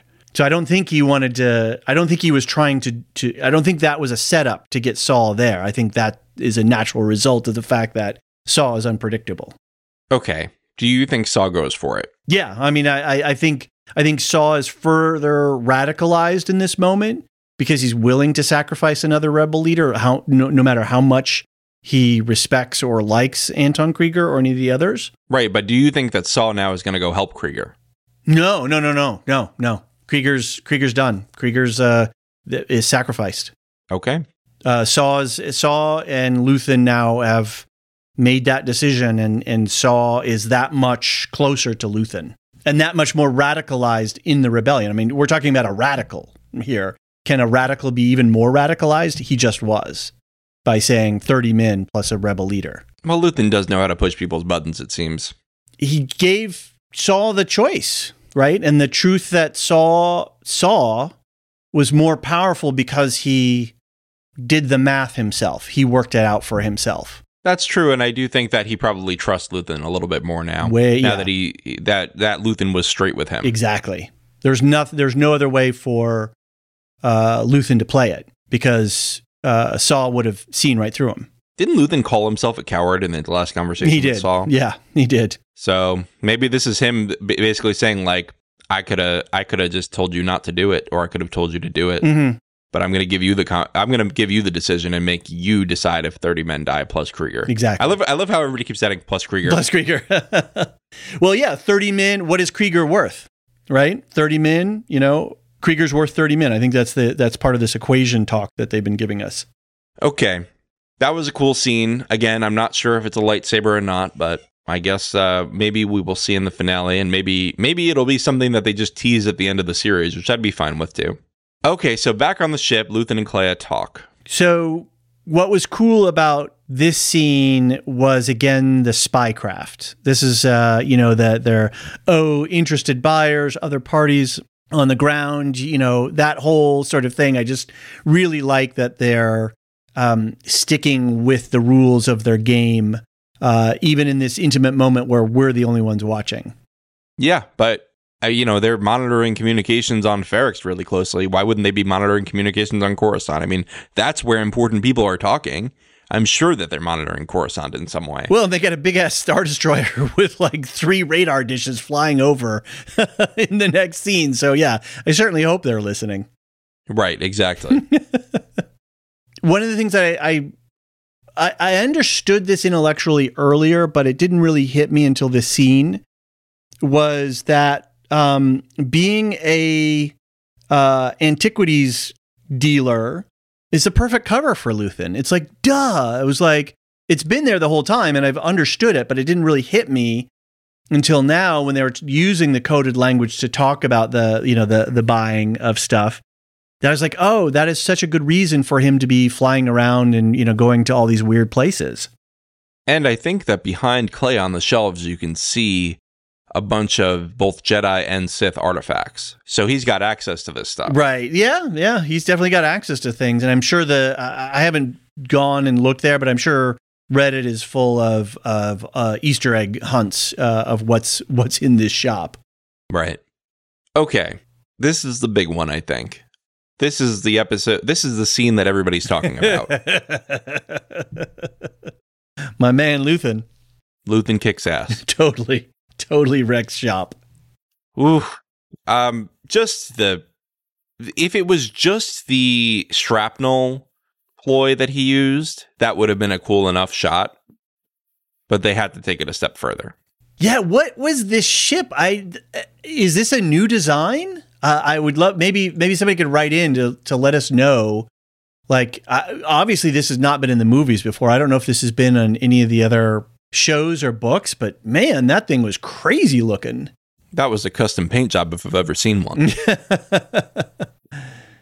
I mean, the shrapnel bits, first of all, like so calm. Like I said last episode, I think if I had as much control over my anxiety as Luthen did, my blood pressure would be like 70 over 20. Right. It's just it's just incredible the way that they are about to get him. And he's just like, "Oh yeah, sorry. Oh yeah, my my engine's overheating." And like again in character as this like antique dealer just, you know, doping around, like doesn't really know what he's doing. I'm a little incompetent. Uh, oh yeah, sorry, I missed that. I missed that button. I'm doing this wrong. Oh, my thruster's on. Oh, that's crazy. Um, but really, at the same time, he's telling them that he's trying to run away to goad them into upping the power of their right, uh, tractor beam. right. And then when it's at full, that's when he releases the shrapnel and it just decimates this thing. Yeah, totally awesome. Incredible. Yeah. And it was such a uh, short battle scene. Like, it's not that long, but it's so devastating and so just uh, precise in delivery. And it just really gave from a from a just a episode of television. It just gave the whole episode that jolt of energy that really makes this episode uh, so satisfying. Right. I mean, the episode would have been pretty good without it, Yeah, but it was a really great episode because, because of, this. of it. Yeah, no doubt, no doubt. I'm really bummed now because the Fondor's burned. Right, like that's you know th- they've got his ship ID now. Right, you know. Uh, he'll get another one. yeah, but that's a cool ship, man. The Fondor, that is a dope ship. Yeah, I mean, he did use a fake transponder. But and, still- you know, as people are talking about how common is the Haulcraft? Mm-hmm. Because it might be a pretty common ship. Like, is this just like the sedan that everybody got in in whatever year this is? right, right. uh, you know what I mean? Like, I feel like he has a very nondescript ship. it's very Millennium. It ha- but it like the moment we went on there uh, onto it the first time. The, the hallways, it was like, oh yeah, this is Millennium Falcon. This is talking Millennium Falcon vibes to me. and even with the turret popping up and the you know the the the yoke and I mean just so much it was just so Star Wars. Yeah. I don't know if he needs to get rid of it because he did use the Alderaan Yeah, code. you know, uh, right. transponder. Yep. I wonder if using Alderaan and getting away is going to lead to intense scrutiny on Alderaan. I wonder if they're tying into the original trilogy that way. it definitely works. Uh, definitely plays into that whole narrative structure for sure. I mean, Right. where's he going to go? I, I mean, he's going to Ferrix, right? Like, there's nowhere, no, no place else. Yeah, he did just learn about Cassian's mother, right? Yep. You know, because and that that was the whole coded conversation with Kleya. Right. Okay. So let's talk about the elephant in the room, the uh, two lightsaber beam elephants in the room. oh man, yeah, that is uh, set the internet afire. Okay, so he could not be a force user. He could have had these installed by someone familiar with how to make how to use kyber crystals. Mhm. But the interesting thing to me was that they were red. Yep. Yeah. Good point. Red lightsabers are generally used by dark side force users, and it's because it's it, it- see like most of the lightsaber colors. I did some like mild research on this, but it seems like most of the lightsaber colors have just been declassified as meaning something Uh-huh. with the new canon. Uh huh. Like there was some talk in Legends where they meant something, but the one that does really mean something is definitely red because you have to bleed the kyber crystal, Okay. Which is something very dark, Uh huh. in order to make it red. So you're not just harnessing it, you're like hurting the kyber crystal. Huh. And so Luthen having two red sides, what does that mean? And they didn't. I looked at the scene a couple of times. We never see the length of these things fully extended. Like it's like when we do kind of see it, they're they're whacking the two ships, and then the scene's over. So theoretically, they're quite short, relatively speaking. And the only time that we ever see a beam weapon like that, that kind of thing, is a lightsaber, right? That is just it just screams lightsaber. Right. I think that they have to be from kyber crystals, but I don't think that that means that he needs to be a force user, but it certainly is very interesting and it could just be that he salvaged some red kyber crystals or red lightsabers from you know Sith fighters eh, or dead Inquisitors who Right. uh, you know, who lost them along the way. I mean, he is an antique dealer. Yeah. I'm sure he has access to some kind of things. We know he had a Kyber crystal to give to Cassian. Right. So, you know, there's so many possibilities with this. It does not necessarily mean he is, you know, doing anything that we didn't know about, but he, it is super cool either way. Yep. For sure. And and It's um, the Darth Maul mobile. It's it's very much that kind of moment, right? Like, oh, like a you know, bzoom, like here's one. Nope, two. It's a staff. Like, watch out. Whoa. Yeah. Right. It it's a very very shock and awe kind of moment. Yeah. Sort of reminds me in in Rebels, and, and I'll I'll keep referencing Rebels because I'm watching it, I'm loving it. Uh, the Inquisitors, who also show up in in Obi Wan, but I don't know how deeply they fight. Uh, but the Inquisitors and Rebels have this cool thing where they like unlock their lightsaber and it spins and creates this like wall of lightsaber. Ooh.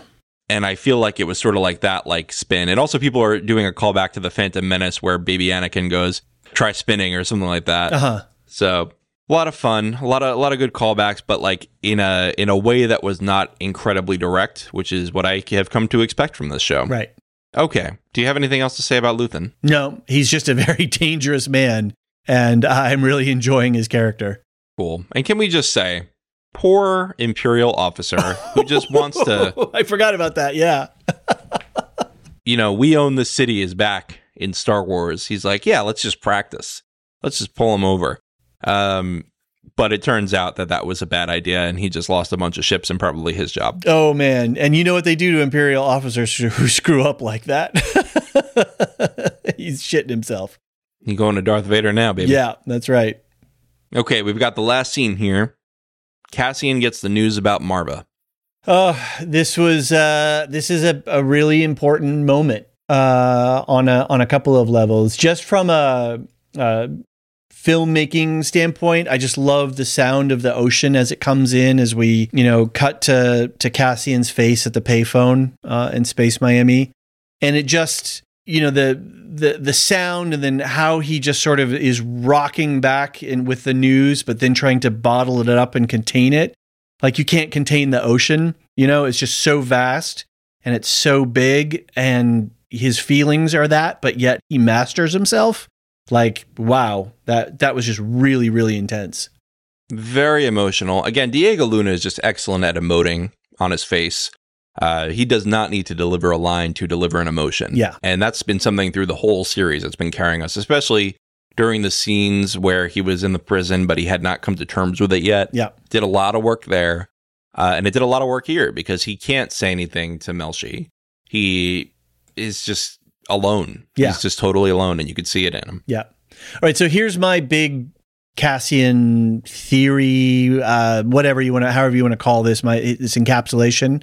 He's free now. There's n- nothing. Yeah he, he may have feelings for bix and and brasso and and b2 but with marva passing there's nothing left. He is a f- he's completely free now. There's no one who knows his past he can be whoever he needs to be going forward. Nobody has leverage over him anymore. Like oh you know we're, we've got your mom and you know like you know do what we say or else. So the, going forward from here who can cassian become? You know they've tried to break him. You know they've tried to imprison him. You know who are you going to become when that happens? Now everything's gone. He's got money he's got uh this fire he's you know this this fire that is has been kindling in him and you know in in the face of all this you know injustice from the empire like my man's ready now right the, that was the last thing that was holding him to his past And yet he's going to go back to Ferrix anyway, probably. yep and then that's where it's all going to come to head Because he's got to just say goodbye to Marva, which, you know, I get it. right but it's it's probably not going to go too well. Uh, for other people.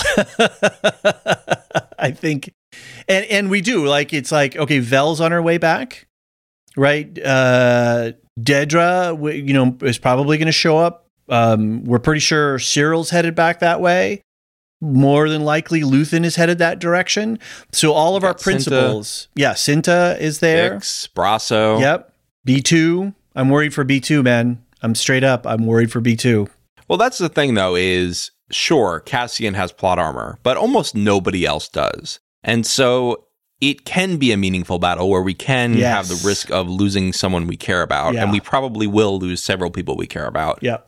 And that is a good prequel because it, it added characters for us to care about that we can lose, even though we know that some characters are going to make it. And their deaths are going to mean something. Right, And they're going to mean something to our characters going forward. right. Um, just this last scene. It's just Rogue One, right? He's just standing there on the beach with the sunset, sun. You know, I'm guessing it's a sunrise, probably, and then that just plays back to Luthen's uh, line: "I burn my decency for a sunrise that I'll never see."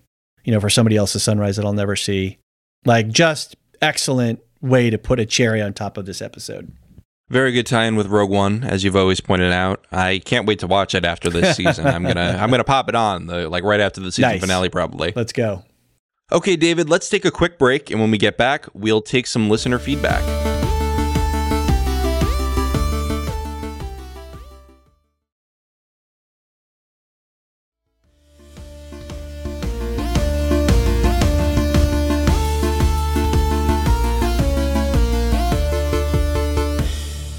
And we're back. We've got listener feedback for you, so let's jump in with Gail K, who says, Thanks for the amazing Andor coverage. Hey, thanks, Gail.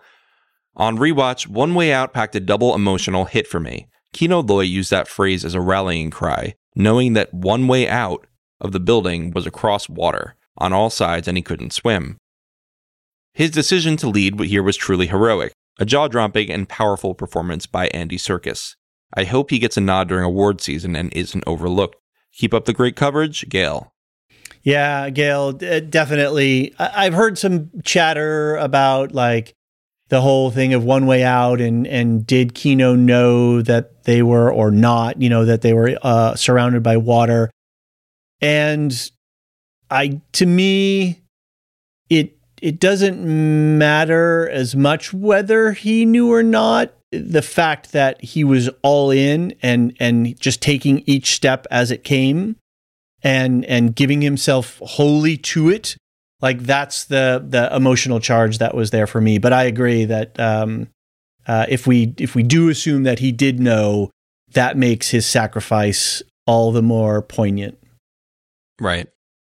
No, Andy Serkis was amazing, and I'm I'm sad that he's gone in this season, but yeah I'm really glad for the time that we had with him. his character had a significant impact on cassian right like when he uses cassian's line in the uh, on the microphone to to get to rally everybody like Cassian will always carry Kino forward. Like Kino is a part of his journey into you know the person that he becomes, and I, I think that's just really uh, really cool, really great writing. I think Cassian learned how to inspire here. Yeah, for sure. He learned he he saw himself as a leader. Right. Okay, so next up is Kurt, who says, Hi, guys. Can't wait to see what treats this week's episode brings us. I guess he wrote this before uh, this episode. Yep. You raised a question of who the guy watching Marva is. This may be too obvious, but I just assumed it was an Imperial, as previous episode stated that Dedra knows about Marva and is watching her. Perhaps it's too much for this program to show us something that has already been stated, but I think until we learn otherwise, I will assume this. Well, you were right, Kurt. Good work. You win some internet points. All right, moving on to Tim, aka Double T from Melbourne. Hey, we're big in Australia. Uh, apparently, I mean, we, we keep getting these Australian emails. Thank you. You know, I lived in day. in Australia for about a year of my life. Well, I worked for Outback Steakhouse for a little while. Does that count? you just admitted that on podcast. well, you know what? We all have our yes, we our do. Our secret shames. uh, yeah, I don't work there anymore. Don't worry. yeah. Okay. Hey, fellas, loving your show. The latest episode was a solid place setter for the finale, which I'm as pumped as I've ever been for an episode of TV in years. I'm with you there, Tim. I wanted to expand on some of the thematic work they've been doing over the past few episodes, in addition to what you've already highlighted. To me, the now iconic speech by Luthen in episode 10 has so many layers to it and so much significance in relation to the whole of Star Wars. If we take one example, his line, I'm condemned to use the tools of my enemy to defeat them. Obviously, there's the militant tactics, the killing, the violence, and the sacrifice of innocent people. But there's also parallels on a more personal level. Think about Luthen meeting his contact in secret in some dingy industrial area on Coruscant. The first time we see him, he's looking ominous as a cloaked figure standing in darkness. I immediately thought of Palpatine, who also used to hold clandestine meetings with his agents in the bowels of Coruscant. This was when he was setting up his plans for an empire under the nose of the Republic. In a similar way, Luthen is mi- setting up the rebellion while hiding in plain sight from the Empire. Both of them use a fake public persona to aid their deceptions, one as an upstanding politician, the other as a foppish antique dealer. In both cases, both people are manipulated and trapped into serving the cause. Mon Mothma is also doing a sort of reverse Palpatine, as a senator pulling strings in the background to ultimately bring him down. As Luthen says, they're using the enemy's tools. So, yeah, apart from being one of the coolest monologues you'll ever hear, it's just so damned smart, multifaceted, and tuned in with the lore. Couldn't be more impressed with the writing of this show.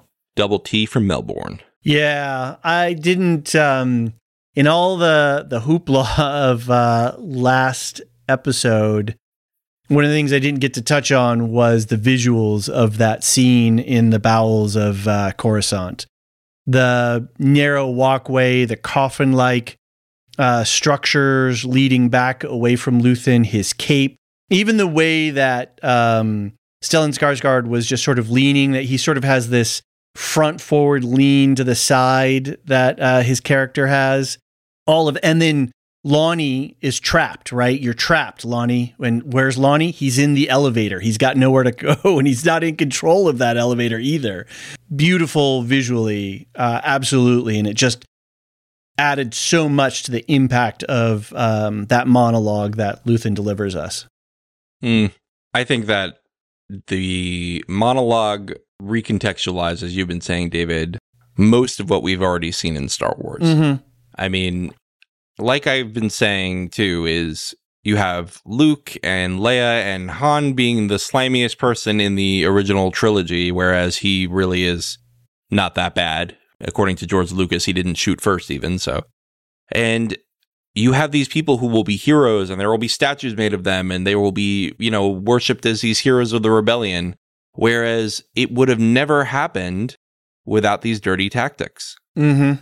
And so it was really great to see this kind of world building in Star Wars where I think it's been sorely lacking for decades. Yep. And I think that's the thing that we've all been wanting, but not been able to articulate. And that's why when Rogue One came around, we were like, whoa, like this is amazing.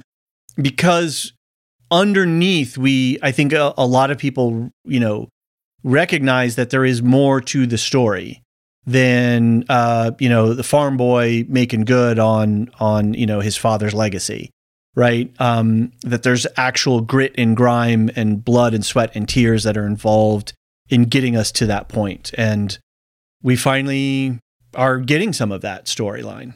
Yeah. I hope we see more of this and not just this particular era, but I hope that they recontextualize other parts of the Star Wars canon and and branch out to places that we haven't seen. I know that uh, we're looking forward to the Acolyte, which is the Yeah. Old Republic, the High Republic. I'm sorry, story that that may have some kind of Sith influence, may have some kind of non Jedi Force user influence. So I'm really excited to seeing that and what else they do. I hope that it's of the same caliber as Andor, and let's see. i'm uh, i'll be interested too as you continue your uh, exploration in the animated series uh, what more you'll learn about mon mothma and uh, palpatine and the senate and how all of that goes down because um, I am the Senate. good. That's really good. You and, and your Tony McQuarrie. It's better than my Jennifer Coolidge. Yes, yeah. It's coming along though, but the, both of them are getting are getting there. You have a you have a second career. from a Jedi. you can have a third career: Yeah. Podcaster, your real life, and uh, a voice actor. Yeah. Yeah. Okay. J8's on Twitter. So Luthen can't take credit for the attack. If it's meant to spark a rebellion, it needs credibility. It needs to be the act of someone with, influence, someone with political power, maybe a senator. He goes on a se- in a second tweet. It's a stretch that Luthen is using Mon, but there are two headlines here. Antique dealer attacks Empire, terrorist. Senator goes to war with Emperor, rebellion. I thought this was an interesting take for sure. Um, what's gonna because we know that Mon Mothma is ultimately driven into open rebellion and is one of the you know leaders of the rebellion in a cave, right? You know, with uh, with everybody else. So how does that play out, and uh, what is Luthen's role in um, having Mon Mothma move out of her fancy digs on Coruscant? Okay, I'm gonna do a spoiler for Rebels here. So Okay. it's Rebels like season two, I think. So so fast forward like two minutes, two minutes if you need to. There's a plot line in Rebels season two where the Empire places this senator in exile who is trying to spark a rebellion as a plant, and he sa- he basically leaves clues in his messages to attract real rebels to help him Ah. and then the empire comes and picks them up as they come. oh, And so I think that first of all, they the empire uses resistance right. to help their cause. And it's something that is played with a lot in this universe is senators not being who they really are. Interesting. I wonder how much they've taken that into account, uh, or if that's just one of those happy coincidences as part of the creative process. Yeah. I mean, especially when the Senate is basically the only governing body in this universe other than the empire, Mhm. other than the emperor. So it's kind of hard to have a lot of variety on who's doing the undercover stuff Right. if you're going to go with politicians. So I think it's it might just be coincidence, but I do think that it's there's been a lot of interesting plot lines with senators recently. Okay, last feedback. Christy History via a five star Apple Podcast review. Hey, thanks, Christy. Again, We got a five star review. Please, uh, some people like us, some people don't. Look at it. Yeah, the, so, some people give us reviews that that that that tell us to stop talking about generations. I will. Okay, so quick shameless plug on the on the back of Christie's comment here. Quite honestly, though, um, uh, ratings and reviews like literally help our standing and uh, help us get our podcast seen by other people. Uh, it's not just coo- you know just not warm fuzzies for us, but it actually uh, helps us appear in different sort of rankings and searches when people are, are digging around for podcasts. So if you do feel moved, we would definitely love more uh, comments and ratings uh, if you feel so moved. Help us play Apple's game of who's on first. exactly. Okay, so back to Christie's comment. Uh, mostly, it gave five stars, mostly because I agree with you both that this is the best TV show of the year. Re Why Luthen Lies, Re Aldhani, may be as simple as the less everyone knows, the better, just as a matter of operation. His soliloquy, I think, is less rehearsed and more an explosion of sorrow, guilt, remorse, anger, and fear. In a moment, he can safely vent. It's all the confusion of emotions he has had to uh, suppress for 15 years. I also immediately thought of Hari Seldon when he spoke of an equation, so perhaps he used to be a higher education professor, or a university administrator, or a sociologist. And perhaps he lost his whole family 15 years ago. I like this headcanon. I think this is some uh, cool stuff. I, I do definitely. Uh, I also had the Hari Seldon thought when he said equation because the way he said equation, I was like, "Whoa, wait a minute, what's that?" And if you're a Foundation fan, I heard that uh, we're, I think, gonna get something this year. I know they're definitely actively shooting, so uh, fingers crossed. Um, but yeah, I like this headcanon about like maybe he was just sort of just a guy, you know? Maybe maybe he's reprising his role from uh, your favorite movie. Good Will Hunting. Yes. It's not your fault, Luthen. It's not your fault. I thought of you when uh, when when I read this line at first. So I saw another theory about Luthen on Reddit, Uh-huh. and again, I would I would encourage you if you want to stay, I guess spoiler free. I don't know how spoilery this is because it's literally a theory. Um, but maybe fast forward a minute or two if you want to stay totally f- spoiler free. Um, I saw this theory that maybe he's the parent of a child who is Order 66th. Oh, interesting.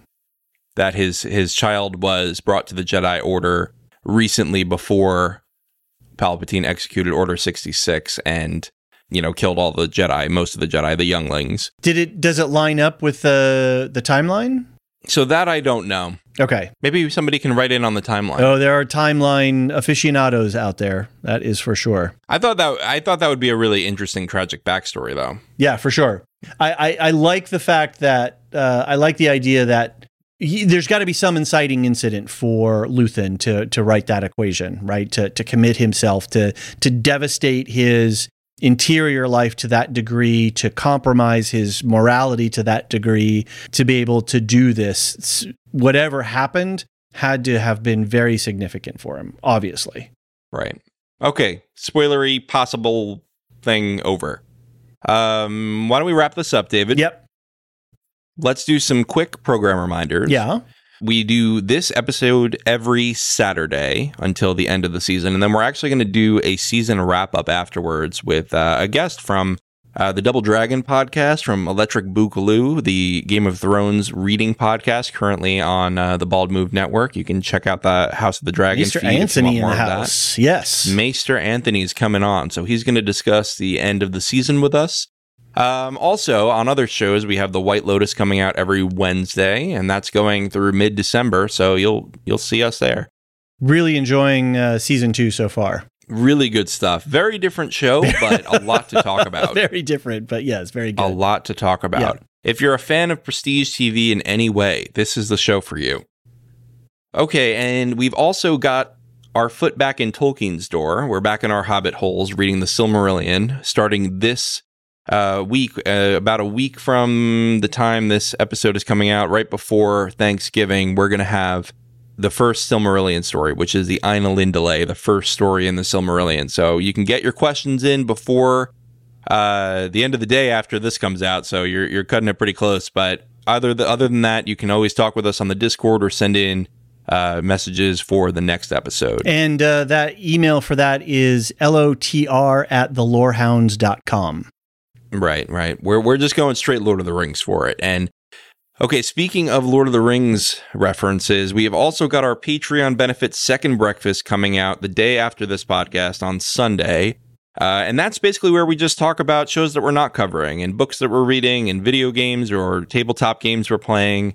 Uh, and we also take questions about whatever you want to ask about. You know, doesn't need to be show related, but it can be. And uh, that's just for patrons. So that'll be on our premium feed on Sunday. Uh, also coming up, if you're a Bald Move listener, uh, Jim and Aaron are covering 1899 on Netflix, which is the sort of um, I don't know if it's a prequel to Dark, but it's certainly by the same creators, and so I think scratching that same itch. I, I loved Dark. I was blown away by that um, series and and really enjoyed it. So Jim and Aaron are covering it in batches because it was a single drop on Netflix.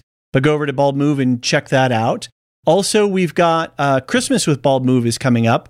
Uh, if you're not a Bald Move listener, the whole month of December, Jim and Aaron pick out a bunch of movies to review. We've got some live streams. We've got a gift exchange. So go over to baldmove.com and uh, check out the Christmas page for that. We have a lot of fun uh, in our community uh, when it comes to the holiday seasons. Very cool. All right, David, I think that's it for me. Now, I want to give a shout out to Samartian, who is in our Lore Master tier, where they get a shout out on each one of our podcasts. Again, if you want to write into this show, write into andor at thelorehounds.com. Otherwise, we will see you next week. The Andor podcast is produced by the Lorehounds and published by Bald Move. You can send questions and feedback about this podcast to andor at thelorehounds.com. For all Lorehounds content, subscribe to our Firehose feed, The Lorehounds, on your podcast app of choice. To get ad-free versions of this and all other Lorehounds podcasts, subscribe to our Patreon at patreon.com slash thelorehounds. Thanks for listening.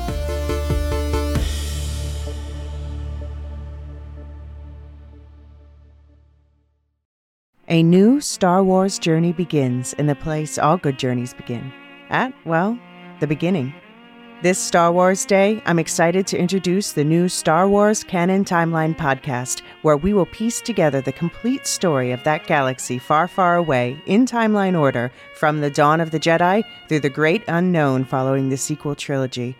This is a podcast for both Star Wars superfans and complete newbies. Listen to the short intro episode now to hear how it works and what to expect over the coming weeks as we set the stage for the new television series The Acolyte, which we will be covering with weekly breakdowns. Subscribe to the Star Wars Canon Timeline podcast wherever you listen to take part in one of the most epic and expansive stories ever told, following all the twists and turns from start to finish. May the 4th be with you all, all month and beyond.